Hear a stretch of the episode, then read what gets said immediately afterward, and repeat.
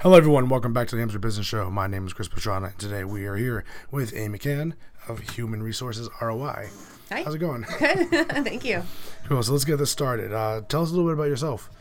Well, I've been in HR for over 20 years, and I actually was 18 in college, and I wasn't sure what I wanted to be when I grew up. And um, most of us are still deciding, you know, exactly what path anyway. But at 18, um, I thought HR sounded interesting. I like people. I thought how easy is, are the people are easy. How easy will this be? And I kind of fell into HR, and I'm so glad that I did because it turned out to be just an enjoyable career. And there's such variety, and you can help people, and uh, you know, you learn. There's just challenges. There's so much to it. So for me, I, I was lucky that I fell into my career early. Yeah. Because I also teach, and I fall in, I run into people frequently that, you know, they're still trying to decide what they want to do, and they're in their 40s or 50s. And so I feel fortunate that I picked the right career for me, Yeah. you know, a long time ago. And um, I have a background in education. I have an MBA and um, undergrad in psychology and HR, and you know, some of the usual backgrounds that you might have in HR. Yeah. So, and I started my business last year, so uh, on my own, and I have a partner that I just brought on too. Okay. So, um, yeah, I'm hoping to just um, be able to help companies and um, work around New Hampshire, Southern Maine, and, and Northern Mass um, Yeah. for as long as I'm able to walk around. Yeah. So, what is human resources?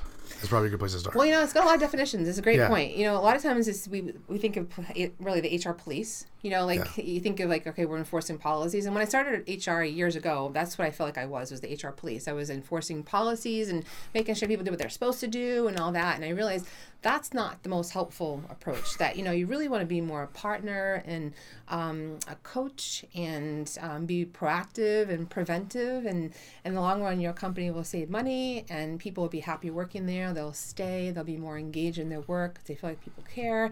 And so I really adopted a change in my philosophy probably don't know, five years into my HR career, and I realized, you know, those things that, you know, you really need to be uh, an advocate and more of a positive force of change and supportive and coaching and not the, the HR police. But it encompasses a lot. I mean, it really encompasses, you know, from employee relations, um, performance management, talent management, recruiting the right people, identifying the right jobs, um, creating a brand so that you know people can identify who you are and that you attract the right people that have the similar values of your company.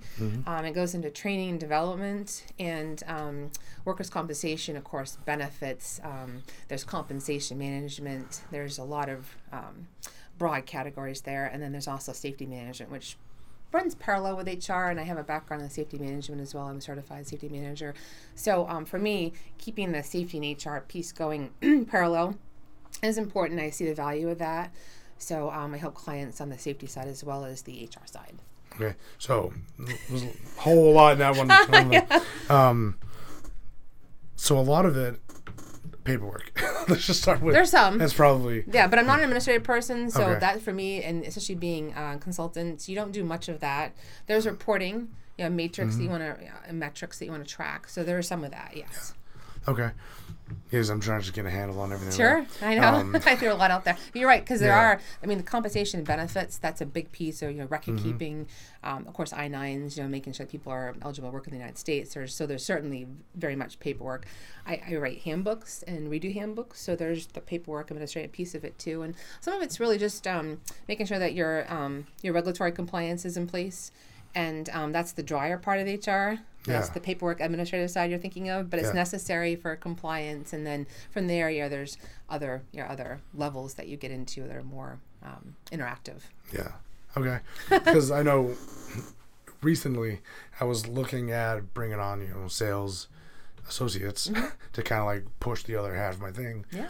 And I'm like, I have no idea where, where to even begin with that. Mm-hmm. So I was like, oh, let's reach out to an HR person, which I'm glad that's why I found you. Mm-hmm. And I'm like, because I have so many questions about just Yeah, I'd be and, happy to help. and as I mentioned, um, I run into a lot of brand new businesses. Mm-hmm. So these people who are looking to grow or looking to grow soon, and the one thing that they always tell me is, you know, their ton of time is spent doing the, the their business, and then one gentleman was like, do the business, and then he like at eleven o'clock to like one o'clock in the morning, he'll start doing like the paperwork and the uh, the finances and all this stuff, and I'm like, your your money is like directly t- tied to your time, and a lot of that you're um, bottlenecking, choke holding, kind of into that Mm-hmm. that admin side where you could probably free some of that up. Absolutely. so that was why I, I wanted an HR person on here to we can talk about a lot of that stuff. That was pretty cool. Yeah, you're absolutely right. And you know, I, I use the same um, concept too at my um, my office. We have a collaborative office environment I work in, and we have administrative support. So delegating some things to that team, which is they're great. I mean, quality conscious. You know, they're they're depth techno, um, with technical background and all. Delegating so that you can focus on what makes your company money is really important. You're right because Yeah. otherwise you're not going to get where you want to be if you're you're stuck in the weeds. You know, Yeah. so it's it's makes perfect sense. And that's why people often outsource, outsource HR because they don't want to spend the time trying to deal with um, all the intricate um, application of the laws and the time that involves to um, have to solve a problem once it's already there. Um, where I come in is being more preventative and proactive, Yeah. and we can have a framework so that you don't lead to that problem, which is going to spend a lot of your time and, and money sometimes. And unfortunately, people call me when sometimes they already have a they have a problem already. Yeah. If they catch me early enough, you know, we, we can really solve it before it's um, becomes, um, you know, really um, expensive and legal side of things and disruptive to the morale and, and really causes you know lingering effects. But yeah, you're absolutely right. Though. I think you should focus on what you do well. And then try to delegate or outsource, hire people that are experts in the things that you don't do well that aren't core to your business. Yeah, because like I kind of mentioned, because you're you can only do so much with your time. Yeah, absolutely. So if you spend all your time, you know, doing your product, that's cool. But then you spend it doing paperwork. Well, I'm like, well, I'd rather be working on my product. Mm-hmm. So you might spend a little bit, but then you can make more. absolutely. And then you hire employees who can do that part of it, and you can work on something else. And so yeah, it's kind of like a time management thing. Just kind of, yeah. Right. Plus, you, know, you want to get harping on them for. Yeah, no, you're right. And then you want to get the work life balance in there too. So even if you're, you know, a business owner, I mean, there's still work life balance, you know, Yeah. that you need to have and some downtime to recharge and relax. And whether you're streaming net- Netflix shows, you know, um, or you're, you know, you're playing soccer or whatever you're doing. I mean, time with your kids. I mean, you want to have downtime. It can't be all work because then you start to burn out and you lose your some of your creativity. I feel, and you're not problem solving as well because your mind's tired and it needs a little break. So Yeah. you, you talked about creativity, and I started laughing because um, I get asked that all the time. They're like, "How do you, you know, get creative?" One, you have to be creative to kind of get creative, which is kind of funny. Um, so you got to put yourself in situations where you can be creative. You know, go to a store with a bunch of art stuff. You know, have fun, do something. Um, yeah, or lots of alcohol or something. But that's kind of the unprofessional side of it. But um, so let's because you mentioned employee management earlier, and I don't I don't get political, but I all I see over the news now is just very poorly handled employee management just across the country, and I'm like that's got to be a very interesting field to be in, at least for you. Yeah, well, you know, people um, tend to, um, you, you know, you, you lead by example. So if your examples are not good, then unfortunately that does have negative effects on the workforce. There's not respect in there, and when there's not respect, um, people are frustrated. They're leaving. Um, they're creating um, you know, harassment, bullying situations. There's discrimination. There's um, a lackadaisical attitude that you know is just deteriorates the you know the culture. So I think you know leadership is the most important piece of it is is developing the mindset where um, you realize the impact that you have and you want to set that that ideal that you live to. You know, you, you identify you know your what are your company's values and and then you you know you you follow those. For example, I'm working with a company that you know they're big on collaboration and they're big on transparency and um, you know the the problem solving together you know going back to being collaborative. Yeah. and so and that and recognition to others and taking responsibility for your role in something. And their their president is just phenomenal with following exactly that. I mean he sets mm. the right tone and people are just inspired by that. Now go the other way and you have someone who um, shirks responsibility doesn't respect their employees blames others um, then you know that's exactly you know what's going to trickle down to your workforce and people aren't going to be respectful. They're not going to be engaged. They're going to be paranoid that people are going to place blame on them. They're going to worry. People are going to you're going to lose your good people. Um, typ- typically your bad people will stay. It's the good people that you lose. So i mean you know the, le- the leadership piece of it and sometimes you know leaders um, get into that that mindset where they're just so focused on business growth or what's happening in the big picture and they're not they're not in the weeds. Mm-hmm. and you have to dip into the weeds because you need to know what's going on there and you need to make sure that your presence is is felt. And you know the whole saying that um, you know it's not what you say it's what you do. And people do really observe what you do and that's that really impacts. So a lot of times you see these things in news and it's because leadership team either um, wasn't paying attention or they didn't care. And you, you feel it you know these effects Yeah. that we hear in the news with all the things happening or just just a lot of um, turnover people are leaving because maybe there's nothing going on illegally but um, as far as employment laws go but they're just they're not happy they're not being valued and, and they leave. So it impacts companies a lot. So this is a actually a very interesting segment we're about to get into because talking about you know the turnover rate in a lot of companies, some industries are worse than others.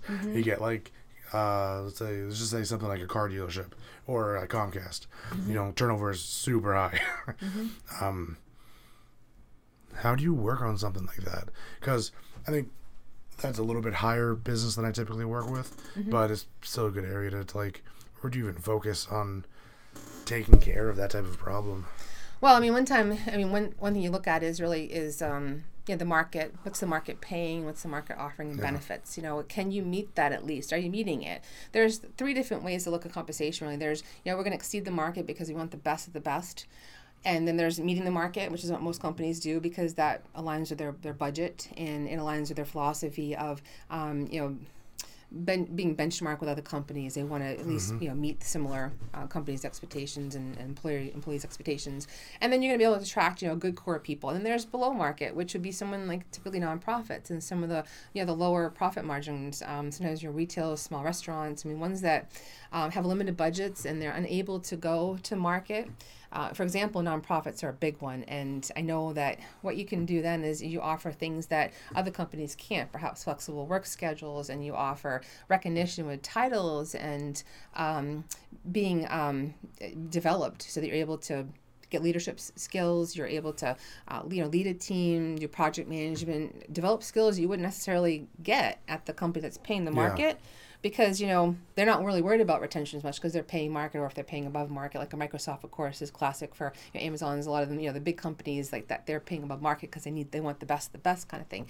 But those that are paying at market um, they don't always offer all the pieces because they feel like they're doing what they should be doing. So below market companies have to look at other creative you know non-compensatory ways to satisfy their employees. And then um, saying that, that's still relevant to the companies that pay market or above market because people, at the end of the day, you know, your paycheck's one thing, but it doesn't make you feel good. Um, It's not enough to make you feel good. What makes you feel good is feeling valued, and that's what the nonprofits typically have um, as an advantage for um, other companies because what they're doing is is, is socially, um, you know, prom- social um, promotion and benefits, and it helps people feel good about what they're doing. And if they have a good leadership team on top of it that values their people, then people feel like they're really uh, appreciated and they're having learning opportunities. And then those people tend to stay even though they're making below market maybe salaries that there's other things that are more important to them. And we're finding that newer generations like generation y and then of course generation z is coming up um, they um, it's really important to them that they're making an impact in what they do and that they they um, feel what they're doing is, is valued and that there's um, a, a, a benefit to our community you know on the social side of things. They'd rather um, you know take a job that makes less that has a better um, impact and makes them feel um, appreciated versus making ten thousand dollars more at a company that's not going to value them, make them feel appreciated. So I think that you know there's different things you can look at um, as far as retention goes. But if you're finding a lot of turnovers happening, you know the best thing to do is doing extra interviews and find out why people are leaving. And um, talk to your people and get a sense of what the problems might be. It might not be what you think it is. Uh, maybe there's a perception there that's not even accurate. Sometimes it's lack of communication because they feel there's a disconnect there. The more you know, the more you care. So if a leadership can talk to their people and um, let them know what's happening, like here, here's here's what we're expecting next year. Here's some you know clients we're hoping to get on, customers we're hoping to get on. Here's some challenges we've had. Don't just tell them all the good. You got to share the bad too, so they have a realistic view of the company. But the more you know like that, the more you get invested in it too. And so, so- sometimes it's just a disconnect like that.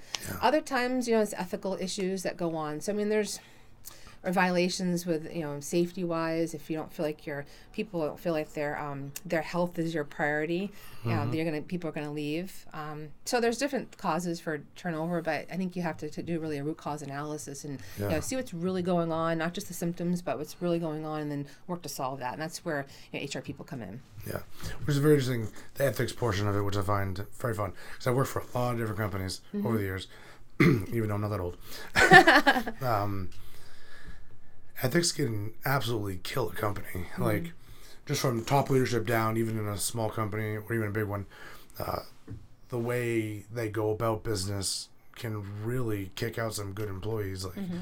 sure, because you're good employees that you know stand by their reputation and stuff like that. Like mm-hmm. They don't they won't stay long in that type of environment. Right.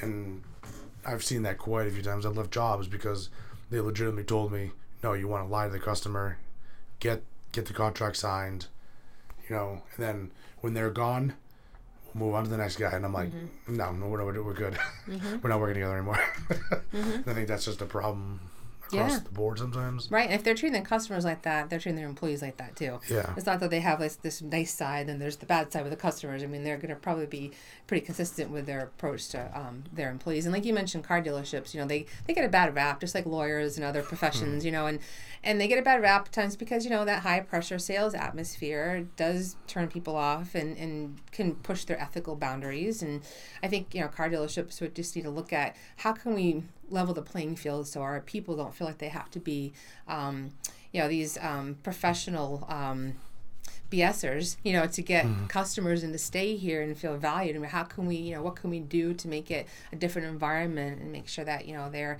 they have a voice and, and they, they feel like they're respecting and they can feel like they can be honest and sincere in their job and still be productive. So I think it's probably like a little, you know, it's a challenge, I'm sure, you know, in some environments to, to get away from, you know, the, the ethical um, boundary there. But yeah. you, you have to because, like you said, you'll you'll lose good people, and that turnover just really hurts your company for a variety of reasons. I mean, it costs money to retain people, um, I mean to recruit people, um, and um, that lack of continuity when you have changing workforce. I mean, you lose knowledge.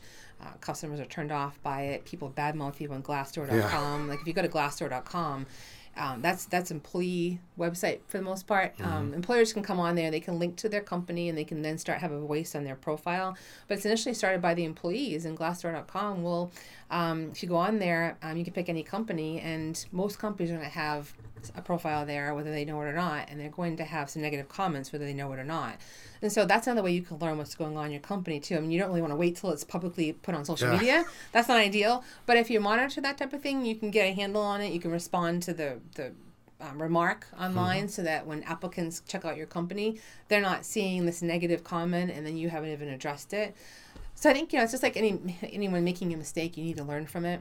Yeah. And then you make a change, it doesn't happen again. And employers are the same way. I mean, you know, people are going to make mistakes and have policies that don't work and other things happening. But as long as you learn from it, solve it, and move forward, you know, then you can recover and uh, become a you know a good employer to people to that want to work there. Yeah. Now, as an as an HR person, it might be a little different because you're kind of outside of a company. Um, would you actively be looking for that type of situation so you can address them beforehand, or do a lot of people just keep their head down and not try to address that with the boss? Uh, a, a, good HR person is going to be proactive and bring forth any problems. Like people don't need yes people. I mean, mm-hmm. you need mm-hmm. people that are going to tell you how it is. And yeah. so, you know, every HR person I personally know is someone that's going to speak up when they see an issue. Mm-hmm. They're going to do their very best to help solve it, and you know, they're going to they're going to present um, options for solutions to their you know whoever they're reporting to, whether it's a president, CEO, or uh, whoever it is. So yeah, I mean, you definitely don't want to sit there and just you know hide hide under you know the covers. I mean, you have to address these things, and you know, and maybe there'll be times where you know, there's going to be a disconnect for the HR person's point of view, where you know they're bringing these things forward, they're not being heard, and um, they leave and go somewhere else. I mean, that's, but if you don't try to bring it forward and, and give people the opportunity to, to take action, then you're not doing your job in HR. So, I mean, you have to be, you're an advocate for the employees and the business. And typically, what's good for the employees is good for the business. Yeah. You know, if employees are happy, it's good for the business. If employees aren't suing the company, that's great for the business. I mean, there's everything that's happening in the employees wise.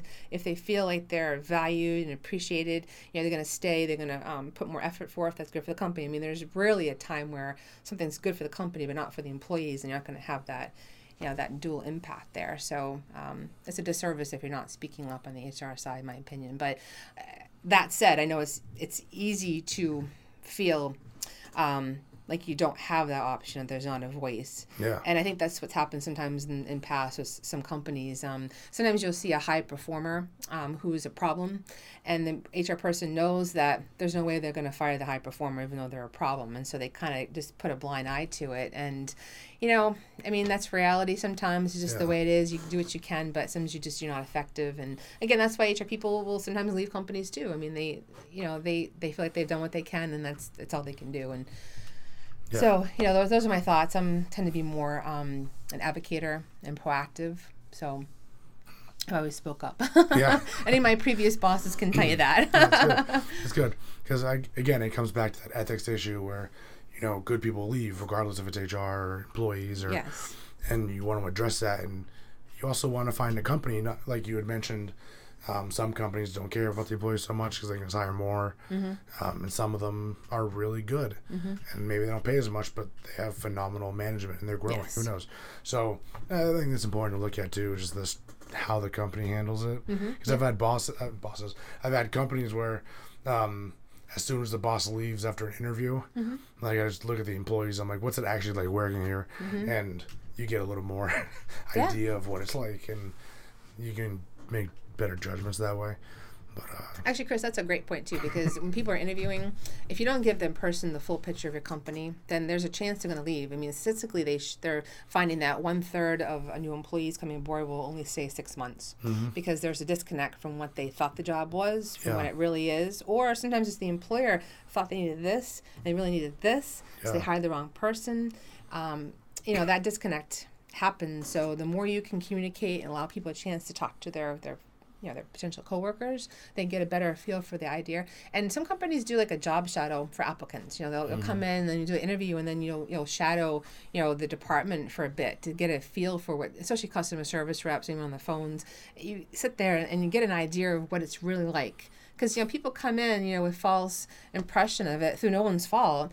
And um, you know it's it's they're not going to last they're not going to do well they're not going to be happy. And then the employer's right back having to spend the money recruiting training and going through the process. In the meantime it looks like you know there's a lot of turnover which then employees feel like that's there's something else going on. Yeah. other than just a bad hiring decision they feel like there's something else going wrong then they start to worry and then it can you know domino effect from there. So i think really identifying you know what the job you really need um, and then what knowledge skills and abilities are important. You know there's the ksas basically you know what do you need to know now? Um, you know what skills like excel do i need to have excel now? You know and what's my ability level? You know do i have to be able to um, learn calculus in this job you know because that'll disqualify me right off the Yeah, top. but they um, you know you need to know and then you have to know like what do we what can we learn and teach the person? You know what what can that person learn when you teach the person? So uh, i've seen employers sometimes they'll require this person to have this and like well can we teach them that? If they have that but they have a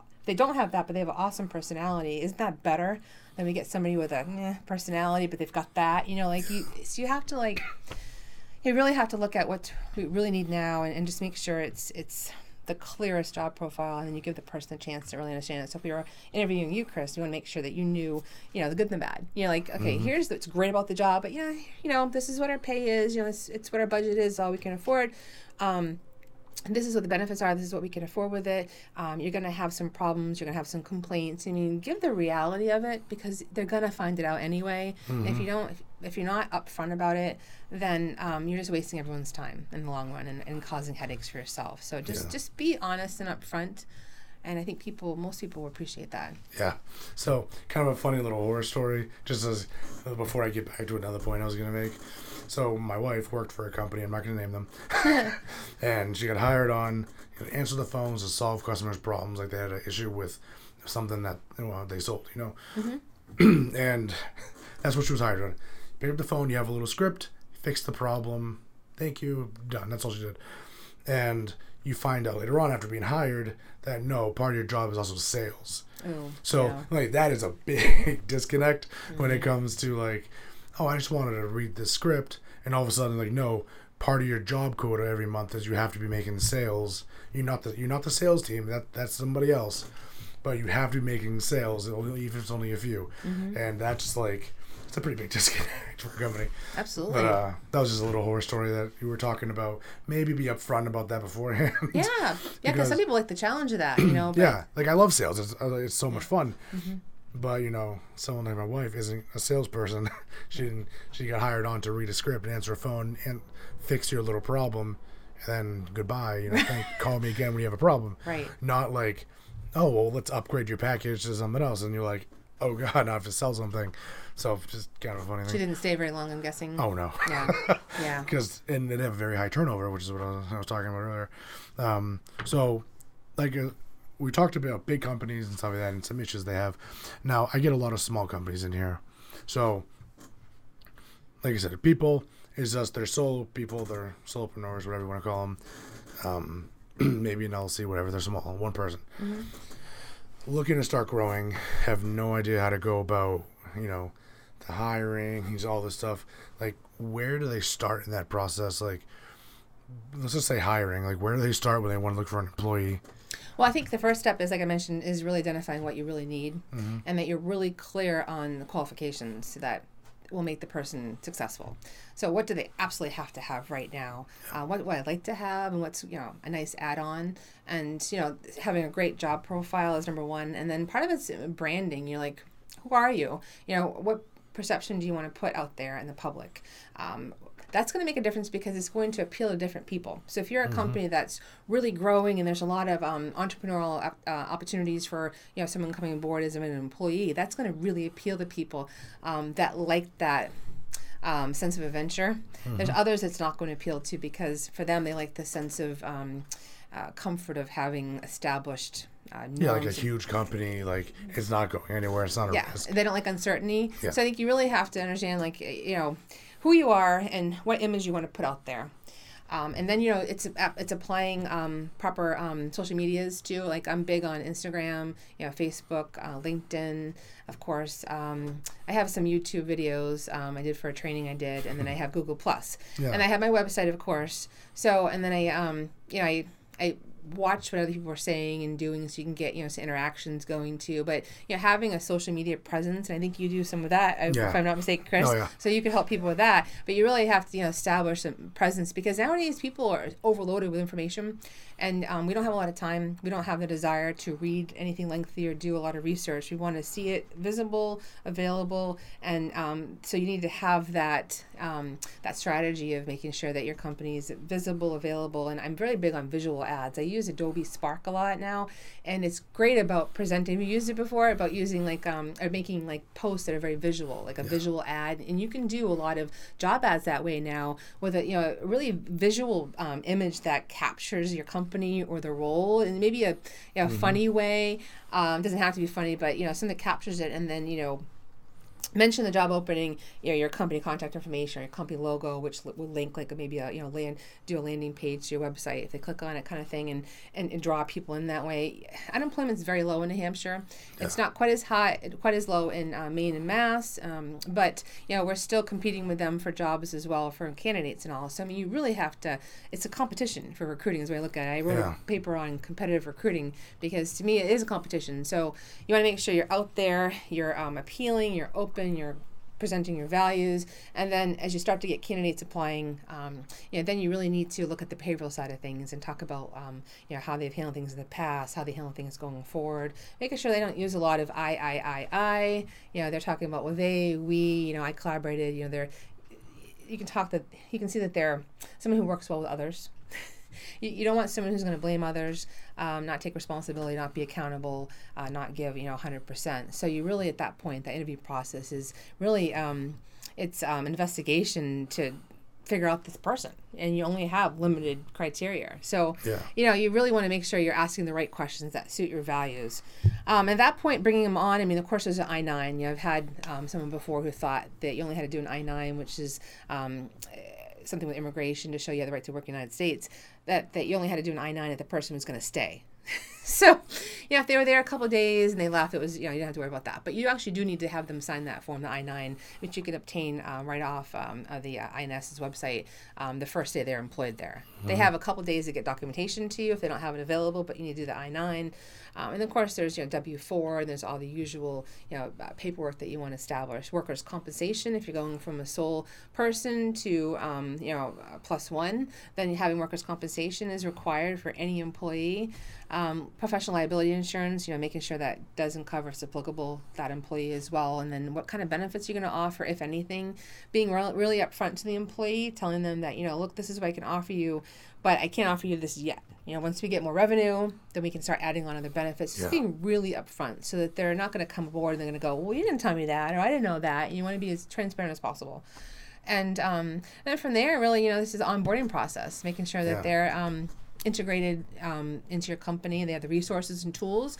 I've worked at companies before where, um, you know, years ago, where um, people didn't have a computer when they first started and so they're sitting at the desk and you know and they're having to observe other people and it's just it's not a good start. When you hire somebody make sure you're 100% ready to go with them.